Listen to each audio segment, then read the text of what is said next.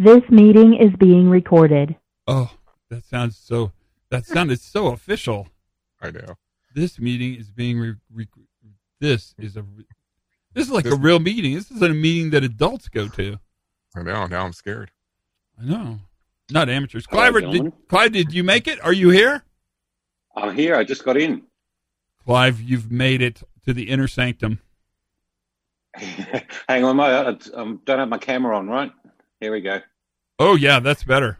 Yes, that you look like a million bucks. Well, it's. Uh, I was up at three o'clock. It's only eight o'clock now, but I was up at three o'clock for some reason today. Um, I think it was the excitement, Todd, of being interviewed. Clive, if that's true, then you need to get a hobby. Any hobby at all.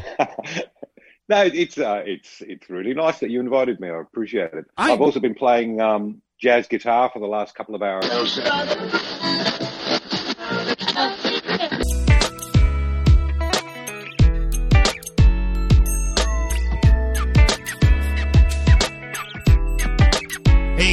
Daddy.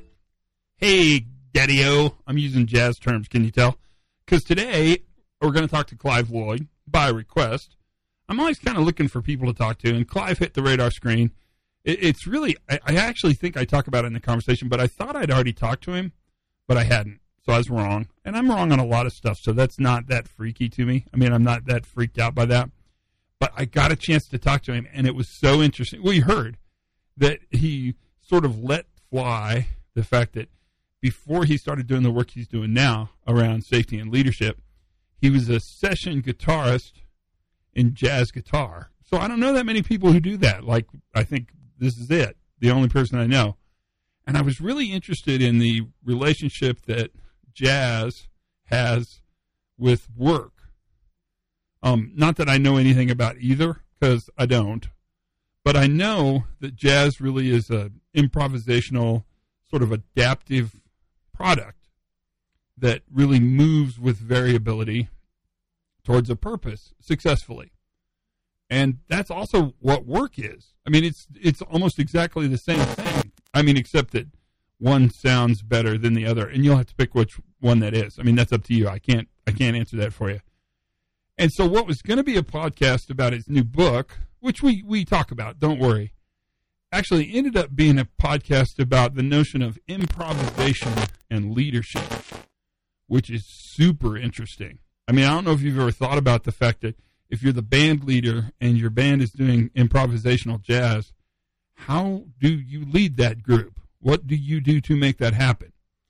And that's the conversation that we had quite surprisingly, which is the greatest thing about these conversations. You know, a lot of times people say, well, can you send me the questions early? Well, the answer to that is no, I can't send because I don't know what we're going to talk about. How am I supposed to know what we're going to talk about until we talk about it? That's kind of where I'm coming from. And really, it's just a chance to hang out. I mean, that's that's all the podcast is ever for, anyway. Just you and me, and usually another person, just hanging out. That's what we're doing. We're just hanging out, having a little convo, chatting it up, as it were. And that's exactly what happens in this podcast. And it's fun and it's interesting, and I think you're going to like it. In fact, I pretty much know you're going to like it. I did. I had fun. So, how's your week going? Good. It's getting crazy. Um, so we knew this was coming, and lots of experts told us this early on. But it looks like lots of the world is locking down again, and this Delta variant and Delta variant B are presenting um, an entirely new challenge. And what you're seeing is a bunch of risk fatigue. I mean, you're watching this happen, so you know exactly what I'm talking about. And as we have risk fatigue, then people are going to, they're sort of going to respond to that risk fatigue in many different ways. Fires in Paris, uh, people getting angry in airplanes all over the world, uh, uh, real pushbacks on things like mask mandates and vaccines. All of this is normal. I, I'm not sure it's good. I'm not sure any of it's good. I'm not saying that. But it's all a function of just chronic risk, risk. Yeah, I can't ever talk. Chronic risk exposure, which is really a big part of what we should spend some time exploring as uh, as we progress forward, where, wherever that means. Um, the the idea that we're still bouncing forward is is important. It's harder to think about now than it was 18 months ago, but it's still a big part of how we think about and, and move into the places where we move into. And, and so that's something to think about as well. I, I don't want to spend too much time on that just because I, I'm so excited to actually let you listen to this conversation. So why don't we do that? Let's let's actually listen to the pod. This is Clive Lloyd, and he's going to talk to us about leadership, improvisation, and jazz on the Pre-Accident Podcast. Sit back, Cat Daddy, cool Daddy, and listen to the jams. Uh, it's all I used to do actually until I went and studied psychology. I was I was a session muso for, for quite a long time. Really? And so these days, whenever I get the chance, yeah, it's look frankly, it's what I prefer to do. Um, safety's, you know, I don't find it thrilling. Um, I, I, find changing stuff, you know, facilitating change good and interesting, but um, safety I don't find particularly interesting. There's a lot of overlap though between jazz, I reckon, and Yeah. and, and what we do. Um, a lot of what we do is improvisation, right? When we're Yeah, um, yeah, yeah. facilitating workshops, yeah. And and jazz, my Um, I theory mean, of a my theory of jazz is that you basically, and this is really true of jazz guitar, is you make a mistake and then try to repeat it as fast as possible. That's that's kind of my definition of jazz. Am I wrong on that? No, I, I think. Well, I think it's really important. Like when you hit the wrong note, you can make it right by whatever note you play after it. Ah, Um, or as you say, yeah, you just play it again like several times deliberately. Yeah. And then you know people think, well, he's- obviously on that because he's nicely dissonant or whatever it is. so so I actually think you're right on target. I think that the the the alignment between what we do in organizations to try to keep them safe and reliable and playing jazz guitar is uh, the same thing. It's exactly the same thing. One has just more gear than the other. Yeah.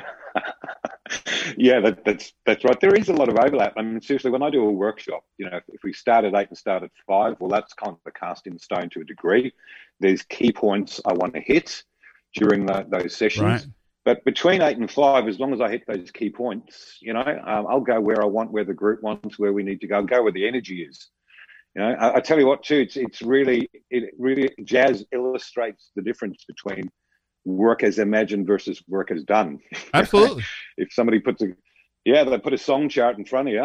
If you're playing jazz, well, you get the key right. You see how many bars are in a section, but after that, man, you you're just making shit up. Excuse me. the the environment sort of dictates what happens. Can you can you teach people to improvise? I'm always curious Yeah, about about the the notion of improvisation. And So let me let me own that question a little better, and then you can correct me like crazy. You can teach people the technical aspects of improvisation, but can you truly teach someone how to improvise? Uh, look, it's, it is a brilliant question. You can give them the tools they need in, in order to sort of solo and, and you know sort of play play nicely over a chord change. But I think genuine improvisation is just coming from you in that moment. Uh, again, most jazz players they've got all the theory up their sleeves. You know, they know their scales, they know the modes, um, they've got all, all that jazz theory. But when they're actually doing a solo, they're not thinking in those terms you know, they they they're just pulling it out, and their fingers kind of know where to go. But it's their, I guess, their, their inner spirit or whatever that is, their creativity. But I don't think you can teach that. But I think you can you give people the, the toolkit um, that would al- allow them better to freely express themselves afterwards, if that kind of makes sense. Well, so does improvisation take expertise? Uh, not necessarily. Um, I, I think many jazz players would argue with you. I, I think jazz players can be a little bit elitist Oh no, oh yeah, sometimes. No, I think Um, I actually think jazz players invented the notion of elitism. So let, let's just give you that one right from the start. yeah, uh, and that hasn't changed. Um, but look, anybody, frankly, can you can improvise with your voice, right? Uh, Sure. Without any jazz training or anything, you you can take a song and just hum and whistle, um, and many people do. Uh, that, in effect, is improvising. Well, so let's Um, correlate. it's let's, jazz. let's let's correlate that with a worker, right? Because the correlations are really strong here. I mean, this is actually an excellent Yeah. topic. Um, expert workers, expert performers, who we know a couple things about. One is we know that in kind of the Jens Rasmussen mode, they're they're in skill base. They're they're doing things they've done a lot. They have a tremendous amount of potential attention resource that they don't necessarily need to use because you know they're so versed in the Yeah. scales they can do them in their sleep backwards on their head. I mean, and, and you're probably the same way when you play scales on the guitar. There, there are some that you, Yeah. they don't require a lot of active thought to do, right? And yet, experts will always tread closer to the margin without transgressing. They they very rarely, you know, go over the margin, but they'll get really close to the edge because that's exciting and fun, right? And that probably is how you play guitar. Fair enough. Yeah, absolutely. I mean, you know, if I, I've got a relatively unskilled job, I can probably get by using a pentatonic scale, if I can use that analogy. But if I've been doing that same job day in, day out, um, maybe I just wanted to get a bit more interesting, right? So I might drop a flat five in there, um, which looks and sounds a bit dissonant to the people around me. But when they see how interesting it is, maybe, you know, and if I'm playing in a jazz band, like they will support me in that change and they will actually change what they're playing to actually suit that. So how Uh, sig- we might get in trouble. Oh yeah, yeah. The the fear's there, right? How significant is that potential for the team, for the ensemble, or maybe I should say it ensemble?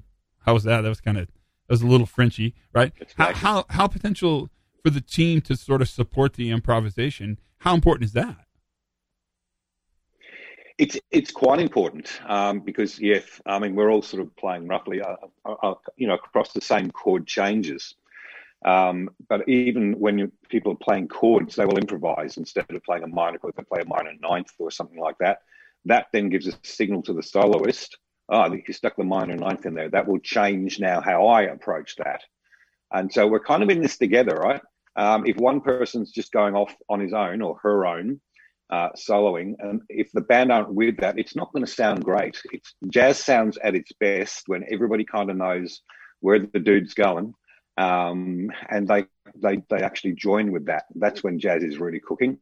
Uh, if it's just one person playing playing fat flat, uh, flat fives and everybody else is playing perfect fifths, well, it's, it's going to sound really dissonant. So, you know, we, we need to all be in it together for it to work. Well, so let's take this to a place that you know lots about, and that is how important is leadership, and where does leadership come from in an improvisational ensemble, in in a in a team of workers who are improvising in real time for a a, a complex task in a varied environment. Jazz. When when workers are performing jazz, where's leadership come from? Um, so let me let me go to the jazz example. Usually in a jazz ensemble, to use your beautiful Frenchism, I'm sure there's a better word than Frenchism. I'm sure. Uh, there's usually a band leader, right? And the band leader, effectively, and they're actually called band leaders. Um, they would really set the, the vision, if you will. In other words, they choose the set. They choose what songs they're doing. They would also set up what key those various songs, uh, the overall tempo, perhaps um, and, and, maybe the order of soloing. So the sax goes first, the bass goes next, then the drums. That's kind of it. Once they've set out the vision and the, you know the core aspects of it, they are, and that's why they choose their particular musicians. They they give them absolute free license. There's no constraints. They just say, well, those are the constraints. Those are the the must-haves, if you will. Go for your life. How important is trust? Ah, paramount. Uh, in, in, to the degree with which, um, you know, if, if, I'm playing at a gig and I'm a soloist and I, I, start soloing over the drummer's solo and the bass player's solo, um, I've pretty much just signaled to the rest of the group that they can't trust me to do what we, they can't trust me to sort of, you know, do what should be done. I've sort of violated that, uh, and here's the safety language coming in, right? I've violated that particular convention. So that that would be, you know, a conversation. Um, and no doubt that would change if you're a reasonable musician um, or a reasonable person. But if the same thing happened at the next gig, man, we're getting a different guitarist. blame the guitarist. And and and yeah, the, always blame the guitarist. and the sad thing is that guitarists are a dime a dozen. Yeah, but not like That is bassists. bassists, you, they they uh, they give you a free bassist when you buy stuff, so that's that's that's how you do it. So, so that actually works well. Well, I, I find this. I actually find this metaphor that you're uh, that we started on probably re- well, first of all incredibly accurate and and super interesting, but probably relatively straight across kind of a, a good way to talk about um, this this next generation of safety. And it's funny because I haven't Right. heard it spoken of in these terms at all. Lots of times we talk about improvisation and, and we we talk about those things, but we haven't talked about really the power of the of the band of the team, and really the important role that the leader has in setting expectations, sort of highlighting the key components, uh, maybe maybe pointing out some potential pitfalls. Uh, you know, when we start, when we stop, all those things are, are really significant. That's actually that's a pretty. I think I think we might have actually just recognized your next book. yeah, the the jazz of safety, huh? Yeah, and you could you could actually put like a soundtrack with it, and it would be kind of a like the audiobook would be amazing. Ah, that now there's an idea. Why not, Yeah, dude? there's an idea. Well, I can't. I'm trying to think of a reason not to, and nothing nothing's coming into my head. That's that's powerful. No, honestly, uh, there's, there's. I mean, we're just we're literally we're improvising right now on on that particular theme. I'm sure if I actually sat down and gave it some solid thought, uh, we could draw quite a lot of parallels. Oh, I I think straight across, and and I think that would be something to do. It would be less interesting on a podcast. The great thing about podcasts like this is it's just a conversation. You know, if if we pre if we predetermine what we're going to talk about, then we lose the power of improvisation, and and we lose the ability to sort of move where we think the most significance in the conversation will be. Which uh, again, probably is another direct correlation to the way workers do work. To me, what I found most interesting about what you said is is that relationship between the expertise that the performer brings in to the band with his instrument, you know, and that relationship that the expertise has with the other band members and the leaders. I, I think that's really powerful stuff. I think we're onto something, man. I think we are. And yeah, imagine if the band leader, if, if I did branch out of my uh, pentatonic scale and I started playing really exotic scales, but the band leader said, no, contain that, constrain that. Um, that happens at work, right? Yeah. Um, our people start moving from work as imagined um, because they see a quicker and easier, and more interesting and more expedient way to do things. And then they get kind of slapped around for that. The message is kind of be ordinary. Yeah. And And nobody's going to be ordinary for long. Nobody wants to be ordinary. well, because ordinary doesn't make beautiful music, right? I mean, the the outcome of Right. this uh, of of being in a uh, playing a sweet gig with a great band is that for three hours, which will seem like three minutes, you get to make these beautiful outcomes, right? Which is which is really similar to the way workers do work. That's that's a that's a pretty cool idea. Yeah. I think that's cool. How much did right, this? How much did this influence your book? Well, And it um, did. I mean, you I- may not have, you may not have seen it exactly the way we just talked about it, but it clearly influenced. No. I totally believe, though, Todd, that everything we do is um, influenced by the, the the lens we see the world through. And I've been seeing the the world, if you like, through the lens of music, and more recently jazz in particular, for a long time. The other major lens for me for the last thirty years has been clinical psychology, and without doubt, those two key lenses um, are what has shaped uh, my approach to the book and to what, what I do with, with organizations. Um, you know, I was never um, really into safety at all. You probably picked up, I'm still not really. I was dragged into safety kicking and screaming. Um, but when I went into it, you know, I brought the lenses that I know, and one is improvisation, one is um, and entertaining too. By the way, you know, when, when you're a musician, you're an entertainer. And when I'm doing workshop or you know um, facilitating workshops, I don't really count myself as a trainer. Um, you know that that entertainment is there. Uh, this is just my view, but honestly, sixty percent, I reckon, of what I do and why I'm uh, quite good at it is because they're entertaining, right? Um, people actually want to sit to the end and see what's going to happen next. They're actually really involved. Now, you can have the best content, the most interesting stuff in the world, but if you're standing behind a lectern and you're boring as hell, um, you're, you're, you're doing nothing. You're, you're changing nothing. So, definitely that that that lens has, has played a big part in what I do. So why leadership? I mean, I, I could answer why I think it's an important thing for you to do, but that's kind of boring. I'm much more interested in why why you picked leadership. Okay, so I'm not I'm not sure I picked it, mate. Um, let me just give you a very quick look. I, going back uh, 25 years, working then purely in clinical psychology. My, my background is not organizational psychology; it's clinical psychology and counseling psychology. And I was uh, at that time I was working in addictions in the field of the addictions, which is kind of a, a tough area. Um, and there's some things I discovered back then again that I've really brought into safety. And one of the ones, and it's it's got so much overlap with with your words from your books, um, is that behaviours are not the problem.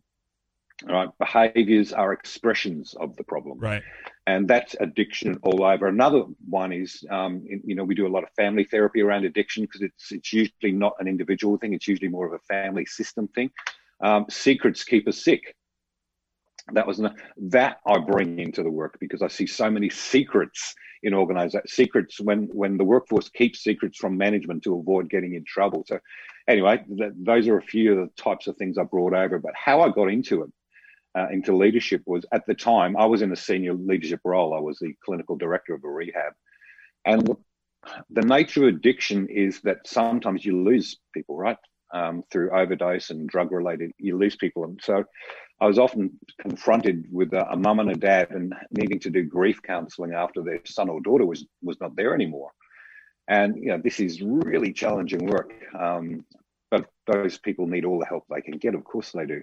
So after a while of doing that, I'd gained this huge experience in grief counselling. And as I was doing that work, my phone starts ringing hot from EAP providers. That's what they're called here. I'm not right. sure. Uh, employment assistance programs. Yeah. yeah. Pretty much the and same. what here. they wanted me to do was yeah.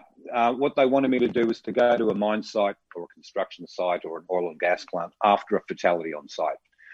And again, this I'd, I'd never worked in high hazard. I'd been nestled away in you know nice clinical settings, and so they want me there again to do counselling and clinical work with um, team members who'd lost a colleague, with with uh, wives and children who'd lost uh, a husband or a dad, and all, all this they're doing all this humanistic stuff. So the first thing that got me was how frequently this happened. I, I didn't know this stuff.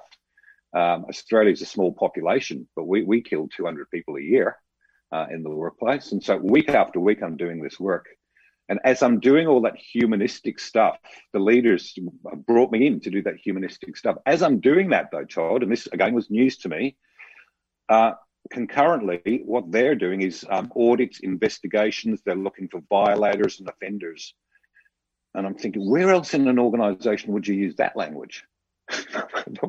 we use it in safety. So I'm doing all this humanistic stuff on the one hand. and they've got their lawyers, by the way, to send out the. We just want to remind people that you know our people's safety is the highest priority. And I'm sitting there looking at these investigations, thinking, really, you reckon the workforce are getting that message right now?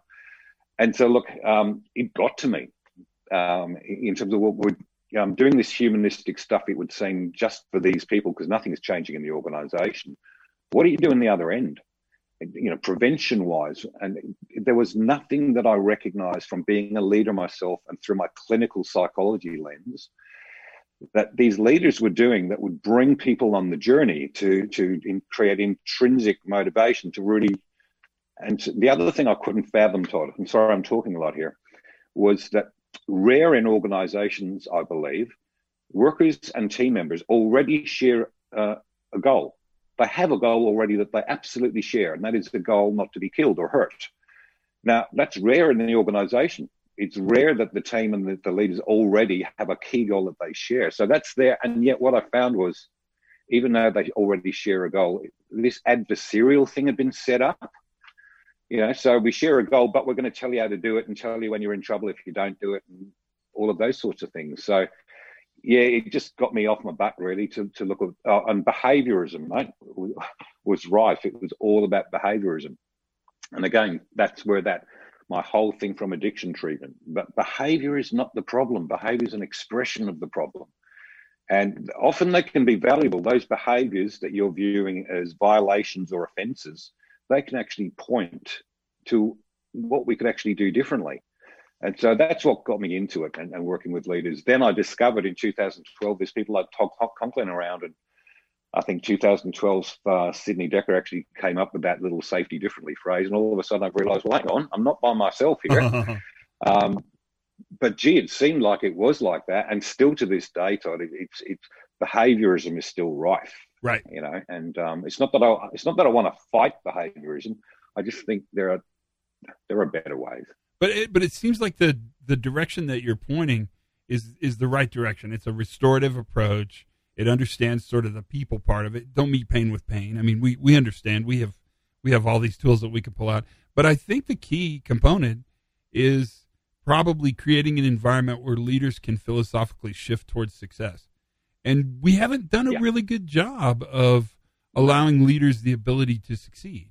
And, and part of that is is just because I don't think we think of leaders as people. I, I mean, I'm I'm sure we think of them as people. I don't mean it that way, but we don't really give them the opportunity to experiment, to try things, to move forward and backwards. And so I think the discussion is really a powerful discussion. Yeah. Uh, look, um, apart from that initial frustration I felt, um, I don't view and never did view leaders as bad people or that they're um, stubbornly refusing to change. It's just most of them actually, that's the only way they knew. That's what they've been taught. And and I've done this through trial and error. I wasn't very good when I started, but I've realized you have to give them a good reason for change, right? They've, they've got to see potential gain. They've, they've got to know that they don't have to throw everything out. You've got to make change um, valuable and manageable for, for the leaders. And so, you know, that, that's what I've actually sought to do is that they don't have to completely change everything they do. But um, if they if they really want to do work better and safer, and look out for their guys, there's just a few key things they really will need to do. And so that's that's been my main area of focus. Safety is really interesting at the moment, Todd. We've got all these models that you and I are very familiar with, whether you call it uh, HOP, safety two, safety differently, re- resilience engineering, behavior based safety, lots of models, if you like. Um, clinical psychology is no different. And this, just bear with me here for a little bit of overlap. When I was studying clinic, clin psych, again, there's all these models that we learn that we can draw from, we can use with clients. There's behavior therapy, cognitive behavioral, gestalt therapy, loads and loads. And so, uh, one very interesting lecture was the, the lecturer actually said, What I want you to do is go away, look through the different modal- modalities that you could use, come back and tell me which is your favorite. And so we're all back in the classroom. He said, Right, talk about it with your peers. And so we were talking about why this was our favorite and so forth. And man, people got really heated and they got really attached to a single model. And to the point of, I thought there was going to be some biff happening. Um, and then the very sage lecturer actually called it, you know, he said, whoa, whoa, stop. And he, what he said really stuck with me. And again, this is part of the lens I now bring in. What he said was, um, if you look down the list of predictors, that is what actually predicts um, good outcomes with clients, the model of therapy you use is way down the list, way down the list. What is right at the top of the list is the therapeutic alliance.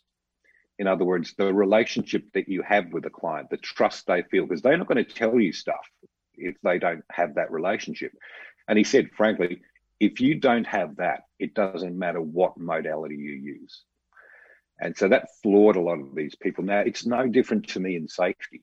Um, we can use HOP, resilience engineering, safety one, safety two, for God's sake, even behaviorism, but please no.